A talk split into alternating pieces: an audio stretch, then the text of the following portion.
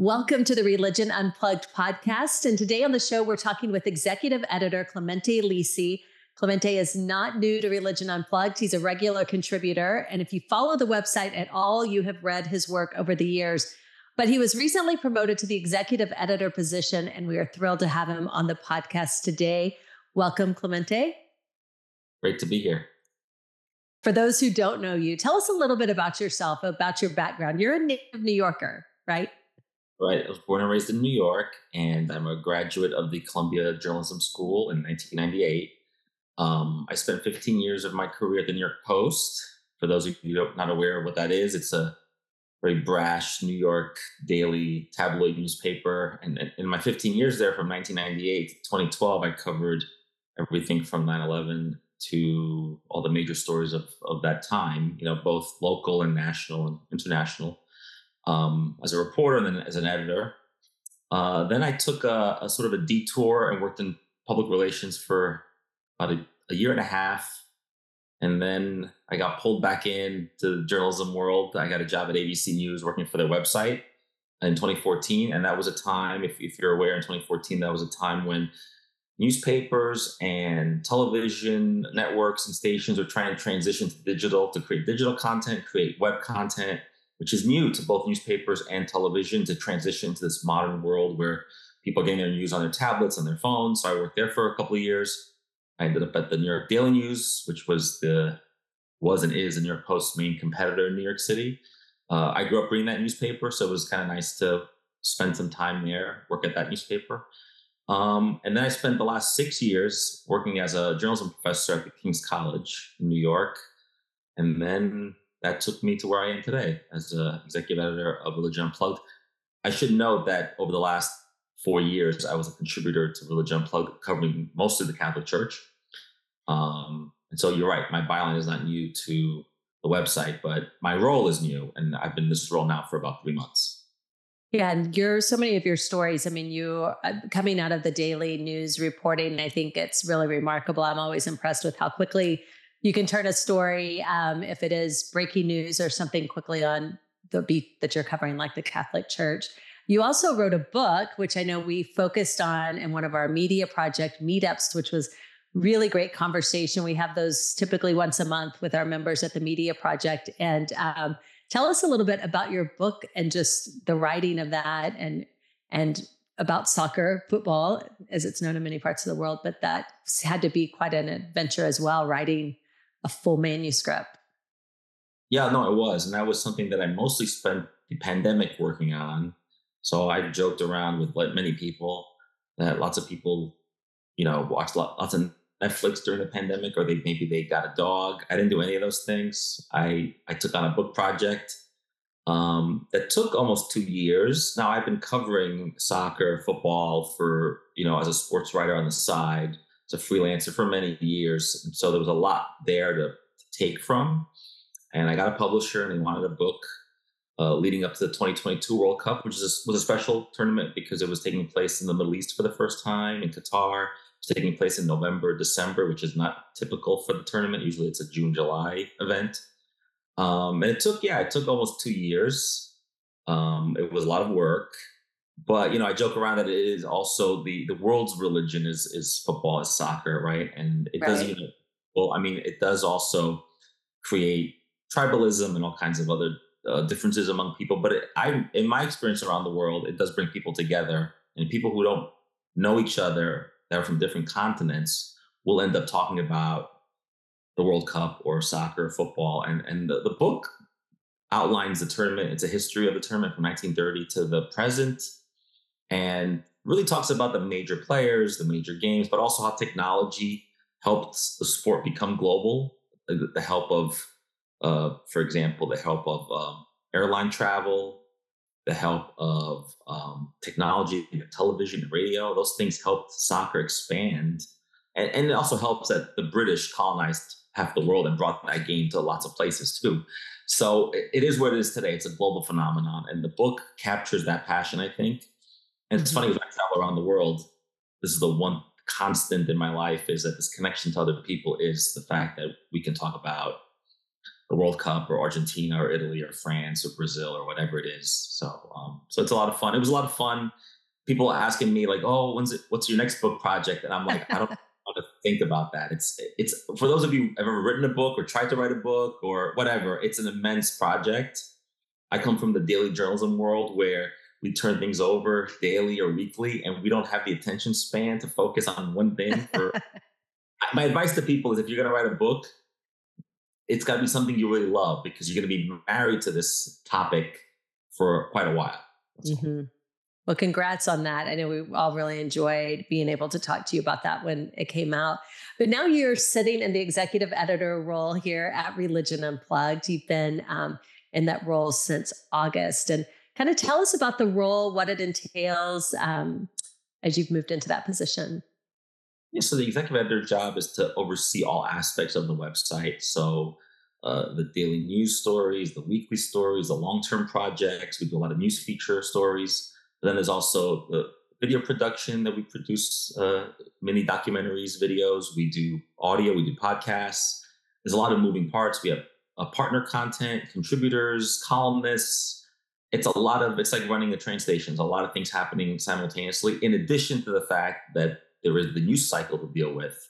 Now we don't cover everything. We don't. We're not the Associated Press or Reuters. We don't cover daily journalism. We try to do the best we can to sort of take a step back and give people, you know, a, a 180 view of something. You know, so we'll do, you know, so the recent conflicts in Israel and, and Gaza.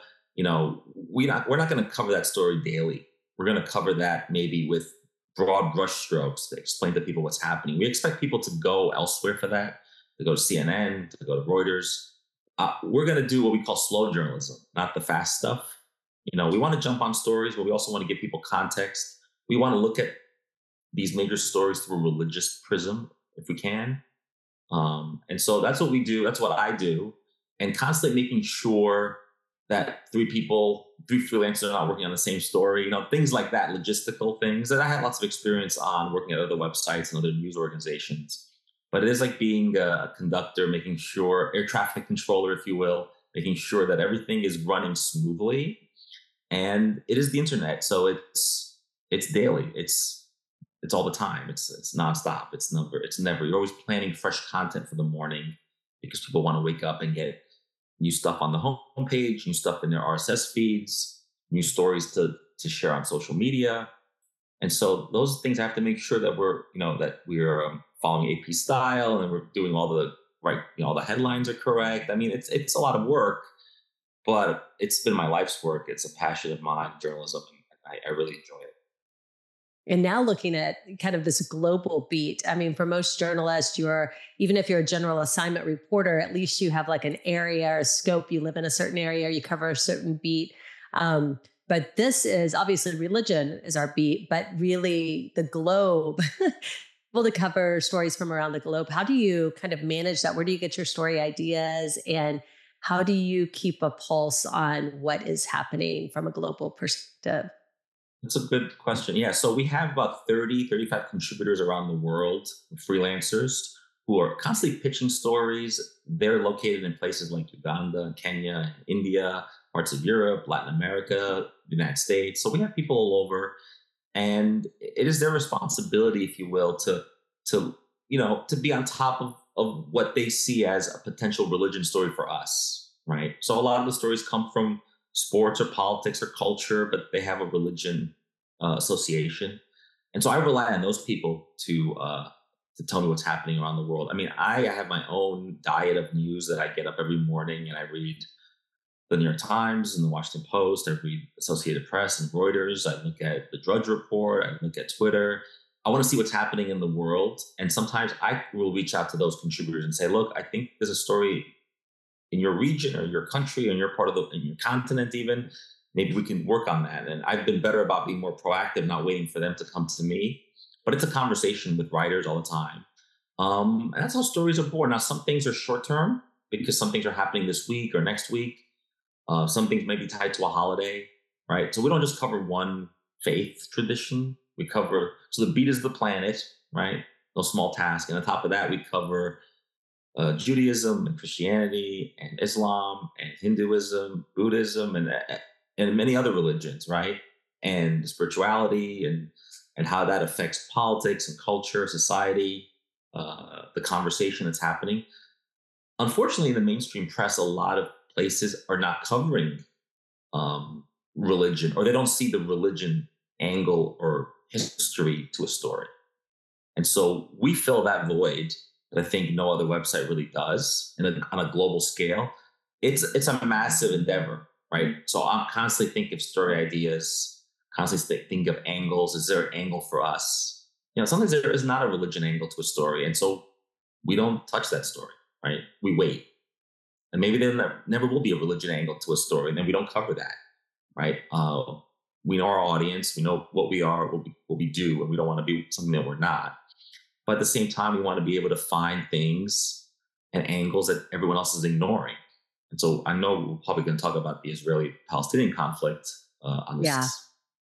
But that's a good example of something, for example, that we have been very cognizant of, of looking at it through a Islam versus Judaism lens and not so much uh, uh about politics or about real estate, about land, about colonization, all the topics that you see in the mainstream press which is often a blind spot for reporters in the mainstream press. In fact, um, a couple of our, our, founder and a couple of our board members wrote a book several years ago called Blind Spot, talking about that. And I think you were saying, even listening to some of the mainstream coverage, the question of religion of the story going on right now in Israel comes up, and people are kind of caught as deer in the headlights if they don't know how to answer the questions about what is the religious angle or how does that come into play. Um, when you're looking at the story in Israel, kind of how do you cover that? What do you think is really important with this slower journalism, with a story like that? How do you um, kind of come at that? And also, what do you think have been some of the things that you've seen on the site that have received really good traffic as we've covered that story um, that people are interested in? You know, that's a good question. So I think a lot of places like the BBC, the New York Times, all these massive global legacy newsrooms have pretty much ignored the fact that this is a conflict between two two faith traditions, two ideologies. I mean, it is also, like I said, a story about land and a story about power and politics and uh, nationalism. Those things are all true, but eh, you have to recognize that this is a conflict primarily between Israelis and Palestinians, but the Palestinians are a majority Muslim, if not all, and Israelis are, a majority Jewish. And the fact that Israel exists is because of the Holocaust and that, that kind of history. So our pieces try to look at some of the history of like how we got here. You know, there was a, a piece that we published about how this conflict be, became a full blown war, and this has been simmering for the last few years, but really for decades, right? It's about displacement and all that, and we try to delve into some of that history because we never assume people know especially you know we're talking about american audiences or western audiences they might not be familiar with the history that goes back not just 60 70 or 80 years. I'm talking about a thousand years or 1500 years right? We try to give that context in our explainers in our coverage. We have a, a contributor who lives in jerusalem uh, covers the middle east for us uh, gil zohar and he's been very good from really pretty much the, the second day of the conflict of this renewed conflict about filing stories. He, he wrote an essay about what what this meant to everyday Jewish people in Israel, and that did really well for us um, because it was a heartfelt essay about what was happening, but also through this first person lens of being on the ground and taking the reader to where this person is, which I think is very powerful when you have people around the world.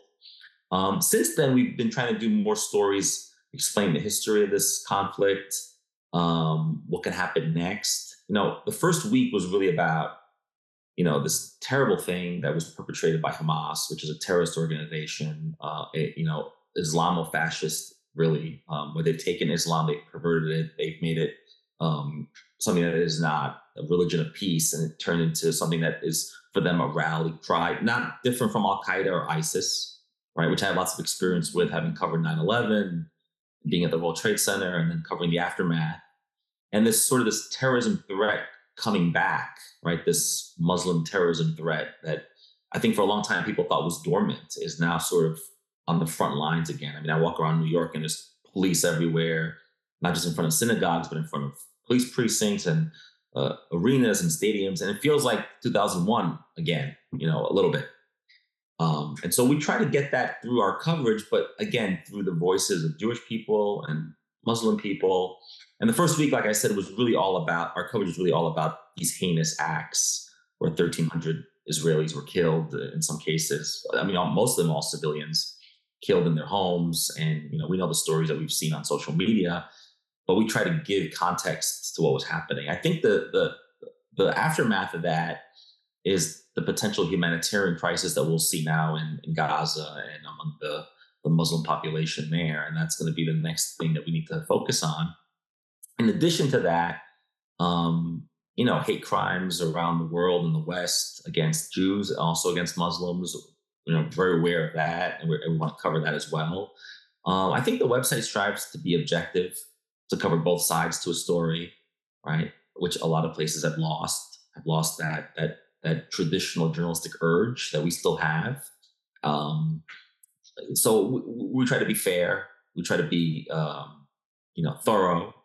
And I think people are, you know, if you look at the comments we get both publicly on our stories, but even privately to our emails, people are really happy and they're grateful that we're producing the kind of journalism I think that they think is comprehensive and doesn't pick a side. Now we have columnists, we have people that write analysis pieces, and that's fine. And that's we label those appropriately.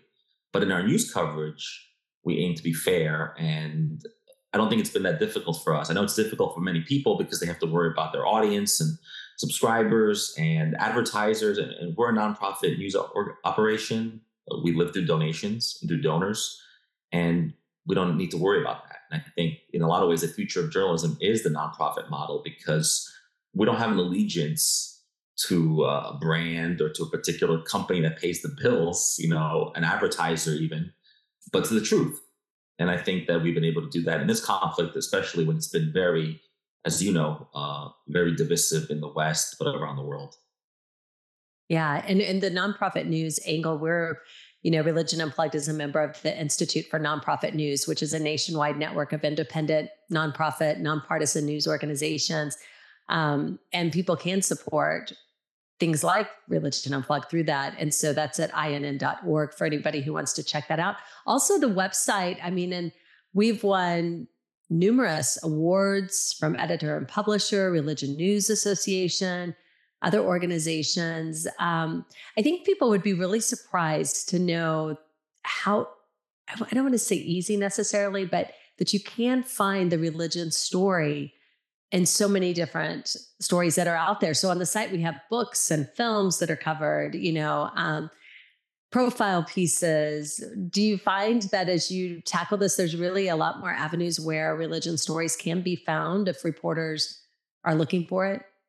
one of my first fears in taking this job full time and just in general is always my whole life I've had this fear, which is will there be enough content for us or for me to deal with? Right. there be to keep things going, fresh? Will there be because the audience wants uh, quantity sometimes, and I have to say, you know, in, in the in the three months I've been doing this, there is no. I mean, there's there's more than we can handle. Actually, mm-hmm. uh, this is mm-hmm. even before conflict in Israel. I mean, even, even before then. So yeah, it's been very, very busy, and there's no shortage of vehicles and topics and questions, and often they're guided by the calendar. You know, like Halloween is is coming, and so there's a lot of religion angles around Halloween around the world because of mm-hmm. films that are produced, what Halloween is. You know, and that's just an example. And now we're heading into th- into Thanksgiving in, in the United States Christmas, right? I mean, so there's the calendar helps us. You know, we just came back from a bunch of Jewish holidays in September. So there is the calendar does guide our coverage, but then there's things that just happen spontaneously we have no control of. That yeah, so there's been definitely no shortage. And so if anyone who thinks, which which tells you tells you a lot, tells you the need for our website, right? Because these are all angles that aren't being covered. Oftentimes, just as a game, what I'll do on Sunday, I, I, I get the New York Times delivered at home on Sunday because I want to spend at least one day a week reading paper and not right. just. I love it. I love that. Not just, not just the computer or my phone, and I can literally look at A1, right, and look at all the stories on A1 and and say, oh yeah, this is the religion angle here, religion angle here, religion, and then turn pages. Mm-hmm. more often than not, there is a religion angle to that story. And often that's how we get story ideas. We say, look, this is a big story that's happening in Europe or in Latin America, but it's totally devoid, and the mainstream press is totally devoid of religion, but it, it's clear that it's in here. It's either buried in the story or not there at all. And then you realize, oh, it's there. And so that's where we come in often and decide, let's do a story, let's do an explainer, let's do a feature story, let's do an interview with somebody, let's interview some experts. And yeah, and then we we find an angle that that is super obvious to the people who, who are maybe are religious or maybe even the people in those countries. But because Western journalists are covering, let's say, India or Africa, they don't see that. They cover as a political conflict. That's what the editors care about. That's what they care about. And so that's where we come in and we find those angles and we report things that are super obvious, but sometimes the obvious stuff is is not in front of you. You have to sort of highlight it for people, especially in this world today where people are inundated with information on social media and other places. They might not see something. And so, um, you know, in that way, Religion Unplugged really fills a void that the current English language media landscape isn't really isn't covering at all. Mm-hmm. Well, and it's an exciting time here at the organization, both for the media project and for Religion Unplugged. I know, um, you know, with the podcast, one thing that we're hoping to do with this podcast, and this is first one, I wanted to have you as the guest on our first kind of revamped one because I think just hearing about your vision for the website and for coverage moving forward. But one thing I hope through the podcast is that we can give people some behind the scenes perspectives of either what it took to put the piece together, really talking to some of our contributors all over the world, hearing about these stories and just going to even a deeper level in them through um, the podcast. Actually, it's really fitting too to have you on today. You and I were on the very first episode of the podcast back in 2018 at the at the anniversary of 9/11 we were at the King's College, popped in the podcast studio, just kind of did it quickly. And it was, I think, such a great um, reflection. If there's anybody listening who has not heard that episode, go back to the very first one. And it's me interviewing Clemente about 9 11, about being there that day, about him covering it, his perspective as a native New Yorker, um, covering the news in his store, in his city as it was unfolding. And you and I both used that podcast a lot, teaching students um, in the university level. And it was interesting because when we recorded it, you made the comment that there were a lot of students in our classrooms who weren't even alive then or who were born that year. So I think just the longevity of these stories and the importance of keeping keep telling them over time um, was really important. But obviously that day, I'm sure, and I know that podcast you've listened to quite a bit since then many times. Yeah, every anniversary I listen to it. I, I I let my students listen to it. I've shared it with people, and yeah, if this podcast is religion unplugged 2.0, then that's you know that that's that's fine. But I would I, I agree. Go back if you're an Apple or wherever you get your podcast. Go back that first one, mm-hmm. and I think it's one of the best ones. And um, it tells a really important story, and especially in the current climate that we're in now with what's happening in the Middle East. I feel like that podcast resonates even more. And you're right, it's like a time capsule, you know, mm-hmm. and this is the mm-hmm. power, I think, of audio journalism and sometimes print or digital, you know, in terms of, you know, words doesn't capture. Is, you know, good writing is good writing, and, and I'll, I'll stand by that. But sometimes you need the audio, you need the first person voices. And I think the mm-hmm. podcast can, this podcast can do that going forward, but it's done that in the past too. And right. so yeah, for people who listen regularly, you know what I'm talking about. For people who dip in and out, I agree with Melissa. I think the time is to put this as one of your favorites, bookmark it, and yeah. week 10 days. I think we're going to do more of this kind of stuff. You know, tell the story behind the story is important. Um, some of that stuff doesn't make it into the print, doesn't make it into the onto the website, but it gives you bigger context. And mm. some of our contributors have seen things that are horrendous and, and terrible human rights violations and religious freedom issues, and all those things that I think are really important. Um, and like I said, don't get a lot of mention in the media, but it's important that their experiences are told um, through different avenues. And we have video for that, we have text, but the podcast is a, is a wonderful tool. And for those of you old enough to remember radio and you love radio, podcast is just an extension of that. Only you can listen to it whenever you want, not when it's on. It's whenever you want right. to listen. And when you're jogging, when you're uh, on the treadmill, when you're in the car, whatever. It's a very passive thing. but I think I think it's really important to storytelling, uh, especially modern day storytelling. I think it's super important. Well, this is an exciting time of growth for Religion Unplugged and the Media Project. And so, what is your vision for the website over the next six to 12 months? What do you foresee or any goals that you have um, as you move forward into the next year? Yeah, you know, I want to make sure that we're covering not just Christianity or not just Islam, you know, you know, I want to make sure we're covering all the major religions around the world, good stories, bad stories, right? We're not here to do public relations for anybody. We're here to tell the truth, cover stories the way they are. And, you know, Christianity is a, is a good example. Christianity in South America is very different from Europe, very different from Africa, right? So even one faith tradition can look very different in the different parts of the world. I want to make sure that we're covering the whole world. Uh, you know, my my big fear always is, is because we're based in the United States that we're maybe too American centric. I don't, I don't think we are, but I'm very cognizant of that. I don't want to. I don't want it to look like we're an American website telling people around the world what we think.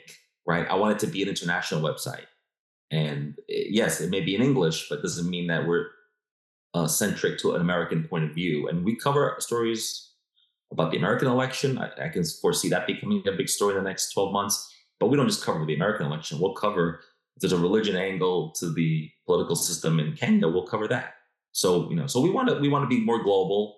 Um, I want more stories from Latin America. We've talked about that, you know, offline, uh, and hopefully that's a possibility. It's a huge a chunk of the world, mostly Christian, mostly Catholic, increasingly evangelical, um, a lot intertwined with with with um, not just tradition and culture, but also with politics. Uh, I'll remind people there's a, a, presidential election coming up in Argentina. A lot of faith angles there. We've covered that already a little bit. Mainstream media has not covered it like the way I think it should be covered. So we covered that, and we'll have more of that coverage. Um, Africa is is an emerging uh, continent. Uh, the number of believers there among Christians increasing, um, but there's also feuds with Islam and uh, other traditions there. So, so yeah, I want to make sure we're covering the world. And you know, I don't have a crystal ball, so I can't tell you what the big stories will be. I wish I could do that. But whatever they, they're going to be, we're going to be on it because we have a huge network of contributors, people that have gone through the media project, people that pitch us stories. So we, we've established a network. We covered most of the globe. Um, we have some some spots we want to want to increase so if you read the site and you are a writer, or you want to pitch something, this could be a good opportunity to, to, to put a, a, a, sort of a call out there to say, if you have an idea, email us, reach out to us on the website, and, and I answer all emails, or at least I try. That's fantastic. Well, thanks so much for joining us today, Clemente, and thanks for the incredible work you've already done in the position. I think the Israeli coverage from there is great. If people have not had a chance to see that, and if you haven't had a chance to really peruse through the Religion Unplugged website, go on and do that. There's incredible stories. We've got the headline story of the day, but also a lot of great analysis pieces and um, everything from yeah books, entertainment, other things. So it's really an incredible resource um, for journalism and for journalists. and we love to yeah, hear from her. I want to add that, yeah, I want to add that it's religionunplugged.com. I'd be remiss not to mention that unless people are like scrambling to find it. So religionunplugged.com, but we're also on Twitter, Facebook, Instagram. You know, you, you can get our stories through those feeds as well. Um, and so please follow us, visit the website, bookmark it, comment on our stories, email us, we love interaction with people around the world. Just as a side note to show how global our site is, I was looking at some of the analytics on our Facebook page, and the top places in the world that people are reading our content on Facebook, for example, is India, Nigeria, Australia. You know, the United States is not number one, which tells wow. me that we have a global community. And it's funny because people around the world are increasingly on Facebook. Americans might be on Facebook less. People around the world are on Facebook more. And so different audiences around the world, you cater to them differently. You know, younger people are on Instagram, right? Um, journalists are on Twitter, right? So, but we hit everybody. But the best thing to do is to go to our site every morning with your cup of coffee, go to the homepage. There's always fresh stuff on the homepage. And yeah, please, uh, you know, tell us what you think because we're I'm always looking at reader feedback to help grow the site and, and improve it. Fantastic. Thanks so much, Clemente. Appreciate your time. Thank you. Thank you for listening to the Religion Unplugged podcast. All of our reporting is made possible and paid for directly by donors like you. Donations of any size are a great help in our efforts to expand the quality and breadth of our coverage from around the world, often by journalists based in undercovered regions such as Africa, Asia, and South America. From November 1st through December 31st, any contribution you make up to $1,000 will be doubled as part of the Newsmatch campaign from the Institute of Nonprofit News. Consider how you can join us in our effort to increase religious literacy, whether that's a small donation, signing up for our weekly newsletter, following us on X, Instagram, and Facebook, or sharing our work on your social media channels. We look forward to partnering with you. That's been this episode of the Religion Unplugged podcast. We look forward to joining you next week.